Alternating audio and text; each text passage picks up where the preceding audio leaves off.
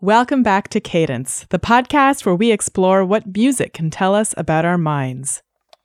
We can all agree that not all music is great, and our tastes for music change as we delve more deeply into one genre or another, or we grow up. We develop expertise, and with expertise come higher standards. If you're a passionate musicophile, no matter which genre you're into, you'll have an opinion on which pieces, bands, or individual musicians are better than others. Because most of my musical education and experience has focused on classical music, my standards for that genre are pretty high. When someone plays a solo piano version of a great orchestral piece, for example, this is the kind of music you often hear in airports or massage parlors, and it's been simplified to appeal to people who don't really know the piece or who don't really listen to classical music. It's really annoying to me. But much of the music that I love leaves much of the world's listeners cold or bored. People often tell me they like all kinds of music, but they just don't like opera. But is there music that is considered universally great? Why do some composers from the 18th century European countries still sell out concert halls hundreds of years later, while most of their contemporaries have been forgotten? Is their music really that much better? Or is it simply a cultural phenomenon? That is, have we convinced ourselves that it's better because we're supposed to like it, and now it's fashionable to think Mozart was a genius, but Salieri was just a hack?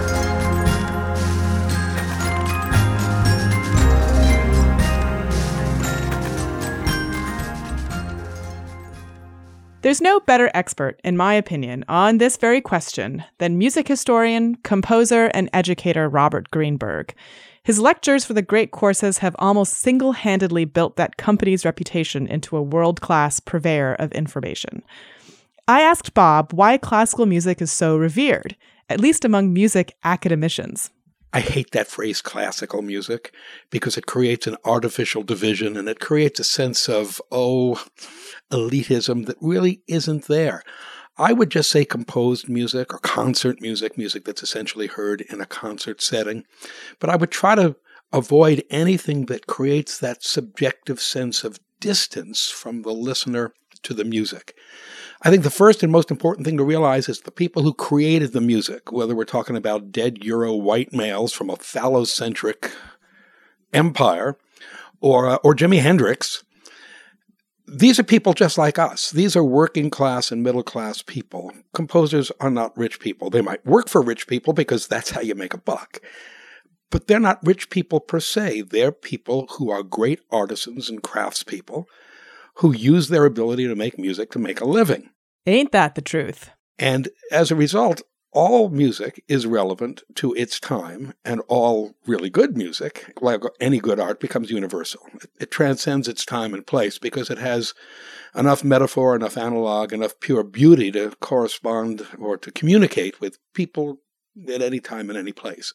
But why, in particular, does music from the 18th and 19th century European countries seem to be considered great by so many people? Beethoven, Mozart, Bach, these are household names in much of the world. What makes their music better? Is it just a cultural phenomenon? We're supposed to like it because we were told we should, and so we do. Or is it just that we've listened to it more and more often, so now it's familiar to us? Why should people listen to music written by dead white Euro males? Because A, it's beautiful. B, it tells us all kinds of things, just like Shakespeare's dramas and comedies tell us things, just like Dostoevsky's novels tell us things that transcend time and place. It's fun, it's beautiful, it extends our life, it reduces hair loss, and, uh, and, and renders us susceptible to divine influence. But can a person just listen to composed music from 18th century Vienna and enjoy it on a first listen? Or do you need to do some homework first? There's a number of different things involved here. There's the musical experience and then there's the context, because context is everything. Music created in Vienna in 1780 sounds the way it sounds generally because there were environmental pressures put on the creators of music to write a certain kind of music rock and roll in the 1960s sounds the way it does because there were environmental circumstances that allowed the creators of that music to experiment in a certain way. You know, the industry and the environment create style. And then it's up to the particular musician to fill that style in a way that expresses his or her own vision. So I think the first thing you need to do is get something that will help give you that context, which means to read a good book on how to listen to music so that you have something to hang your ear on. This makes a lot of sense to me because I often have to listen to music more than once to see if I like it. I know that sounds ridiculous. I mean, liking something is an immediate experience, right? But too often in the past, I've dismissed some piece of music or some performance or even an entire genre on a first listen only to learn to love it once I've figured out what the composer or performers are trying to say. But there's lots of music that does just move me right away. Though I must admit that not all of it is any good. Girl, I must warn you. I some other woman needs a man. There's basically two chunks of music. There's the music we grew up listening to when we went through puberty, and then there's everything else. The music we grew up listening to when we went through puberty, when our bodies changed, when we sexualized, when we became aware of a world of adult experience that is both terrifying and magnificent at the same time. There's no music in the world that can replace that. Whatever it was, for me it was the Beatles and the Rolling Stones, Led Zeppelin. Nothing can ever replace that because that music is who I am. And then there's everything else. Now, luckily, since I was a piano player, I was playing Bach and Brahms and Mozart and Beethoven. So that's also my music. I also identify that music with the coming of age, but not like the rock and roll. And so we all have that music that we basically understand because it resonates with who we were when we were going through that. And we can't expect to understand Mozart. We can't expect to understand music written in 1785 using the same gut that we understand our music that we grew up with. We've got to know something of the life of the composer. We should know something of the time. We should know something of the taste and what people were demanding from composers. And then we can appreciate what an incredible composer Mozart really was. So I think we do need to know the times. We do need to know the composer's environment and something of the composer's life, just the same way we knew about John Lennon and Paul McCartney, because we grew up with that. I grew up with that. And I understood their songs vis a vis their lives. So it's just a matter of a little education. So, what's happening in our brains when we're listening to music that we like? How is that experience different from listening to noise or music that we don't like? Here's Valorie Salimpoor, a music cognition researcher based in Canada, whose work I've long admired. If you haven't heard a piece of music before, what makes you like it for the first time? What we found is that it really has to do with how the superior temporal gyrus, the part of your brain that records all the auditory information that you've heard in the past, how sounds are organized in time. And so you can think about the music that you've heard through your childhood, the music that's been very relevant through your teenage years, what music your parents may have played for you, and just generally what music was in the background. So all of this gives your brain some information about how sounds are organized in time. And so this could have been oldies or it could have been heavy metal or it could have been jazz or it could have been classical music. And of course, all of these genres have very different rules of how sounds should be organized. And uh, so that information, of course, creates templates in your brain and uh, the superior temporal gyrus. And this is something that has been demonstrated now for several decades. That's because Valorie and her colleagues have found that when we listen to music, we're tracking it and predicting what's going to happen next. It's really important for us to be able to take the information that we've acquired throughout our lives and be able to make future predictions. And if this has a positive consequence for us, if there's something good waiting for us, then the uh, reward systems and the, the subcortical reward systems might be involved. Essentially, one region that we're very interested in is the nucleus accumbens. And the idea here is that the nucleus accumbens essentially makes predictions about things that could potentially be rewarding to you. But what's neat is that in humans, these regions are very much interconnected with the cortical systems of the brain that are involved in sort of higher order thought. And uh, a lot of this involves more complex functions such as sequencing, pattern recognition, understanding some complex patterns. And this is essentially what music is. Music is essentially a cognitive reward because we do have the capacity to be able to understand and appreciate how these sounds are organized over time. And as our brain starts to pick up on those patterns, because these systems are then linked back to these uh, more subcortical, phylogenetically ancient systems that we share with other animals that give us that motivation and that drives and the anticipation and excitement to sort of go on, then that way music can become very rewarding through these uh, interactions, essentially. So maybe there is something about music by composers whose influence has lasted hundreds of years that helps us predict what's coming, but still keeps us interested and surprised long enough. I asked Bob Greenberg why we still hear Mozart's music in the great concert halls and opera houses, and even in films and commercials, but not his more successful contemporary Salieri. Mozart's is better.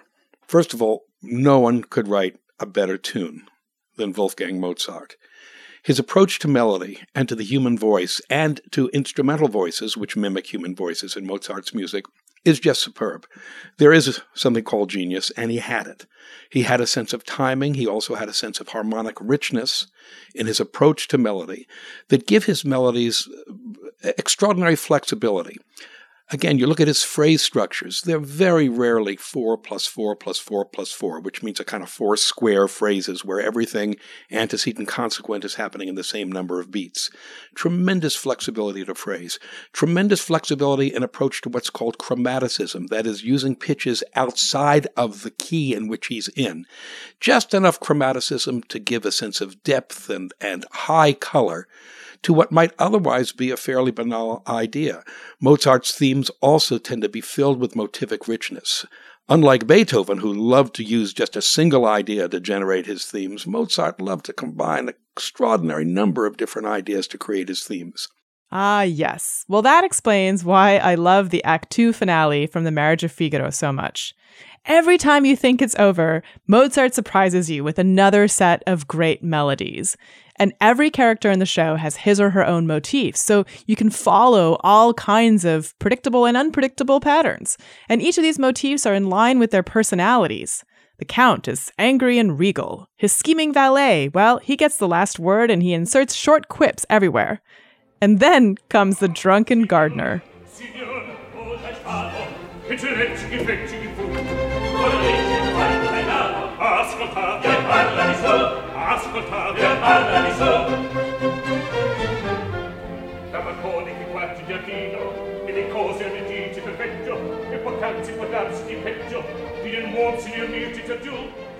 Another amazing thing about Mozart is even as he works through a piece, even as you hear contrasting ideas, if you take a close look, and this is what I do as a composer, if you take a close look at Mozart's thematic development, there's always an element of what just happened in what's happening now.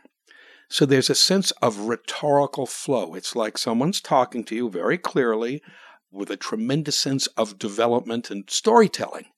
Mozart tells a great story, and his rhetoric is fantastic. He was the greatest musical dramatist who ever lived. And I'm not just talking about opera, I'm talking about all those forms that grew out of opera, like the concerto. The techniques that grew out of opera were turned into the symphony. Mozart's timing is fantastic. His ideas are wonderful. Poor Salieri, you know, the whole the whole assumption of all these books and plays and movies that Salieri killed Mozart. It all started with um, with Pushkin, Alexander Pushkin, who wrote a play. I think it was in 1828 called Salieri and Mozart. And the premise of the play was that Salieri had worked so hard his whole life to get to the point where he was technically able to write these very popular operas and he was at the top of his world. And then this this idiot, this moron, this this child shows up and shows him just how inadequate he really is. In the original Mozart and Salieri play, Mozart wasn't even a real person. He was just a cardboard cutout, but he was that person that shows all of us how inadequate we really are. And Salieri, of course, decides to kill Mozart because he is an affront to him and his God. This cannot be allowed to happen. And so that, that message caught on. You know, Rimsky Korsakov turned it into a, an opera, and Peter Shaffer turned it into a play, and Milos Forman turned it into an Academy Award winning movie. And now we all have the wrong impression of Salieri and Mozart. But back to your question what makes Mozart so good? Everything. Everything. He was a total composer. He had command of every aspect of what he did. He wasn't born a composer, but he was made into arguably the greatest one who ever lived. Well, I must admit that Bob is preaching to the choir here, since I agree with him. Mozart was pretty special. But it wasn't just his own genius that made Mozart who he was. We can't deny that the time and place in which he was born and worked helped him out quite a bit. If Mozart had been born, God forbid, on North Sentinel Island, which is an island of Stone Age tribes, or a Stone Age tribe in the middle of the Indian Ocean, that skill set would go unused and uncelebrated. I could suggest that many Mozarts have been born in the last 50 years. Uh, many of them are in high tech. Steve Jobs was a Mozart. That's how it is. But his environment used his skill set in a very, very different way. So we, I think, where our gratitude must lie is those wonderful artistic eras like 15th and 16th century Florence, 18th century Vienna, where everything lines up properly, uh, where the money lines up, where the audience lines up, where the talent lines up, and the talent is able to exploit its skill set to a degree that universal art is created. And of course, not everyone will agree with Bob and me that Mozart wrote great music. Our musical preferences are so individual. And this heterogeneity in music preferences isn't just speculation. Scientists like Valorie have experienced it firsthand. Yeah, I think this is really fascinating that you can take something that uh, has such subjective responses for different individuals, again, because they do have different information coming in. So they're going to get a different response out of that. And we found that when we take a very homogenous group of students from Montreal, they all had such different tastes in music. And uh, the music that is really intensely pleasurable for them, that gives them chills, was so different. It was just all over the board. Um, we have uh, lists of this published online, but uh, you you can see that the genres are uh, ranging from classical to psychedelic to jazz to very worldly type of music and some very abstract things, heavy metal, new age. Uh, so really all over the place. And what was neat about it is that one person's intensely pleasurable music did absolutely nothing for the next person. It's not that they hated it, but it just didn't move them at all. It didn't do anything. I mean, of course, there were pieces that they also hated, but uh, for the most part, the the peak moments where somebody else gets chills and they're experiencing that extreme high. Um, other people were just meh. so so that was really neat. So that's um, that way we could use that as a control by trying to make sure that we had similar acoustical properties in our experimental and control conditions, but at the same time be able to ask people to bring in their own music, which is really important because when you're doing music studies, it's difficult for the experimenter to be able to pick music that will really move all the all the subjects in the study. But if they're bringing in their own music, then that's a different scenario because they can bring in things that really move them. So, what do we know about how these preferences are developed? Is it all just about puberty and hormones? One example is uh, a study that we did recently where we took pieces of music that people like uh, that they have uh, selected themselves and entered those into music recommendation systems that match on acoustic similarity and also match on um, similar styles of music as preferred by other people who also like this kind of music. So collaborative filtering, that's what that would be called. So the idea here is that if you hear a new piece of music that sounds similar to things that you've heard in the past, you're more likely to like it. So that, that speaks to the experience part that you mentioned. So you've had some experience with these sounds and you've liked it before. That's the key. It's not just hearing something over and over again. It's more, have you associated this with something positive in the past? So has it somehow been linked to your emotion centers before? And then can you take that information and then elaborate on it to create something new? Then you're more likely to like that piece of music. And of course, a lot of artists do this already. They take songs that we're familiar with from the 60s, 70s, 80s and take elements of those and then reintroduce them with new music so that you can, it can sort of tug at your strings. Valorie also pointed to work in other fields that shows that our emotional reward systems are disproportionately active in our teenage years because everything is exciting and new. And it's true that we do remember those years better than much of the rest of our lives. But there is a limit to how often and how much ACDC even I can listen to. But I don't seem to get tired of Mozart, at least not as quickly. Valorie helped me understand why. If you think about what music is, it's it's really just a sequence of sounds and one of those sounds independently has no reward value, but then somehow when you arrange it in at least one or more patterns, then it can become very rewarding. Now, what's interesting about this is that um, it's not just a single pattern that you're following. It could get very complex when we try to think about classical music and how many different patterns are going on at one time. So there are very short term patterns that are sort of second by second, and then there are long themes that are sort of going on. So your brain's keeping track of all of these as, as you're listening to the music. Of course, a lot of this is likely to be implicit. So you may not consciously be aware of what your brain is tracking, but all of these have the potential to target these prediction regions in the brain. And uh, some of those prediction regions are involved in just sort of keeping track and wanting the next sound that you're expecting based on your calculations of how music should be organized in the past.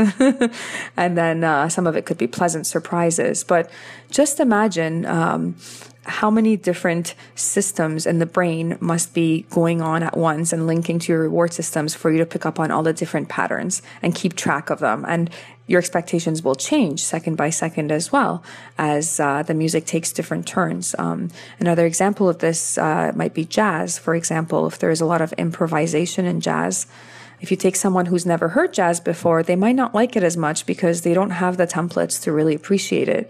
So it's not very exciting for them because they can't form any predictions. But then if you take someone who really appreciates jazz and then start playing some improv, that's very powerful because they have the templates to understand it and kind of make some predictions about where it's going, but they're still going to be surprised. These days, we can access really high quality recordings of pieces by great composers like Mozart at our fingertips. But I still think that going to live performances adds a lot to the music, and maybe even makes or breaks the careers of many a musician. Here's Bob Greenberg. About 15 years ago, I had a great gig, which took me to Europe a couple of times a year to speak with a major international organization. And one of those trips took me to a place called um, Noordwijk on See, Noordwijk on the Sea, about 30 miles outside of Amsterdam on the North Sea this huge, magnificent uh, conference center with all these international brainiacs there. It was great. Having lunch with the faculty was wonderful. And I had lunch one day with this futurist. It was a very famous guy at the time. And we're sitting there having lunch, and he, we're talking about stereos because I, I, I fancied myself an audiophile at the time. And he told me what he considered, what he thought the future of listening to music was. And he described a isolation chamber where you would lie down in, in some kind of gel like fluid that was exactly your body temperature. And you would be listening through these amazing headphones and, and you're, you wouldn't be seeing anything. The point is, you would be isolated from everything except the music. And I guess I was looking at him with horror. And uh, he finished and he, he was very pleased with himself. And I, I just simply asked him, I said, What's the coolest musical experience you ever had? And he told me about seeing Carlos Santana in the Albert Hall when he was 15 years old.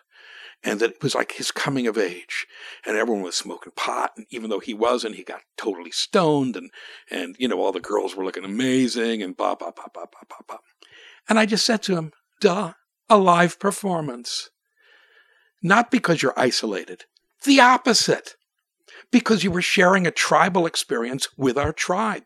We've evolved as a tribal species. The more we share with our fellow human beings, the realer, the more powerful, the more vital the experience. That's what live music is about. It's not just that you're part of the performance, because the performers are playing off of you. It's also you're part of the audience, which is part of the performance. And in a great performance, and not every performance is great, we all know that. In a great performance, magic happens that could never otherwise happen. Hey, why do we still go to the movies? Big screen, big sound, to enjoy it with the group. All right, if the jerk in front of us is playing with her phone, we want to kill her. If the moron behind us is talking, we want to kill him. If the person next to us is chomping down on popcorn, we want to kill them all because they're bothering us. But the communal experience is still something we're hardwired to do. It's primary to who we are and what we are. And that's where magic happens. Magic will never happen listening to a recording. I'm sorry. And Valorie agrees too. And she suggested another way live performances can be powerful. The way that the reward system works is that you can get more dopamine release, and dopamine is sort of a chemical in the brain that makes things uh, very rewarding for us, if you will. So, the way that the system works is if you make a prediction and you sort of have some idea of how things are going to go, but you're not exactly sure what's going to happen. And then if it's a pleasant surprise, then you get sort of maximal dopamine release. And that's when things get stamped in and it's, it's a, it's a good, it's a really good feeling that keeps you going. Um, whereas if things are too predictable, then you don't really get any dopamine release uh, at that point. And on the other end of the spectrum, if you have no predictions, then you can't really get dopamine release. So it's it's really a U-shaped curve that way. And the idea is that at live concerts, you sort of have some idea how things are going to go, but then the improvisation or just the randomness of it gives you those pleasant little surprises along the way that make that so much more powerful because you can't predict exactly where it's going to go, but you know it's going to be in the lines of what you like. We'll be exploring live performances in more detail in later episodes, but I wanted to hear from a conductor what factors influence his decisions on what pieces of music to present? After all, he's the one at the podium at the helm and essentially in charge of the experience for the audience. So I talked to Eric Dudley, he's the conductor of the orchestra at the San Francisco Conservatory of Music, about how he separates the great from the good music. It takes some time, especially if it's a piece that has no prior experience, no recording, nobody's, you know, performed it anywhere, and you're just looking at a raw score.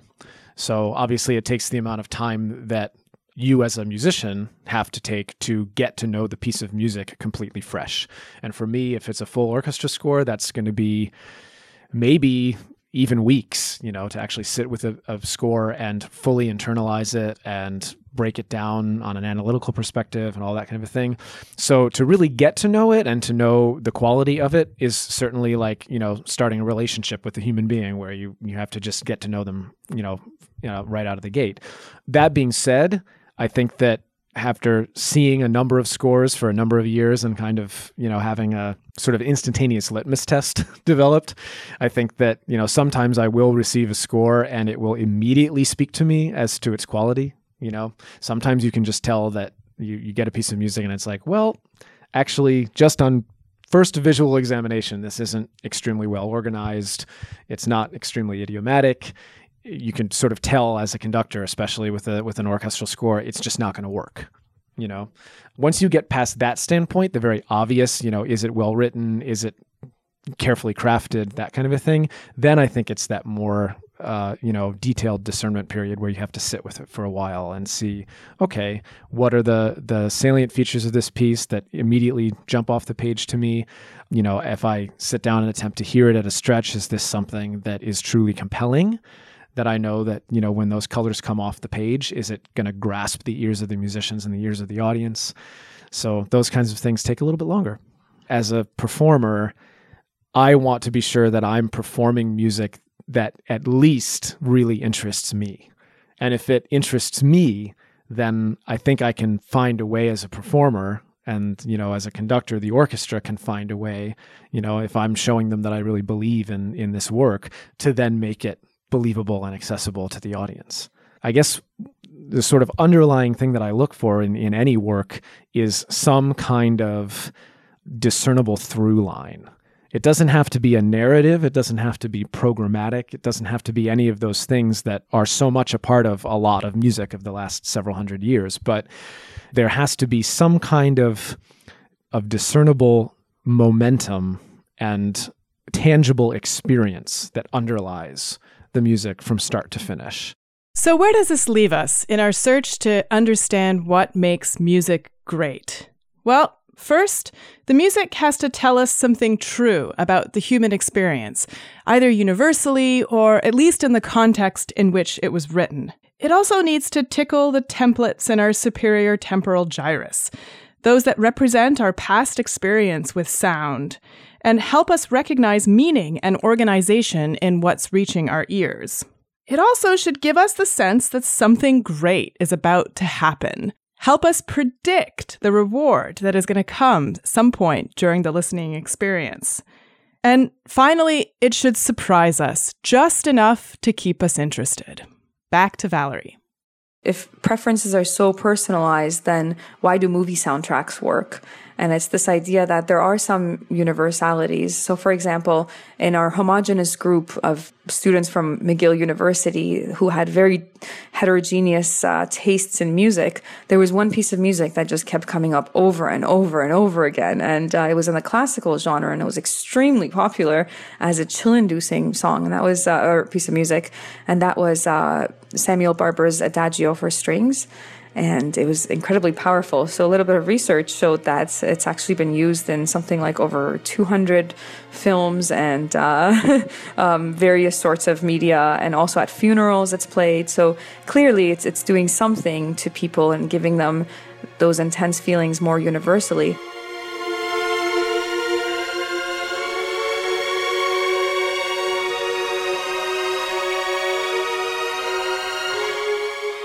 Now, that was the most popular piece in the classical genre. And then we looked at the other genres. So in the techno or trance genre, the top uh, piece of music was DJ Tiesto's version of uh, Barber's Adagio for Strings.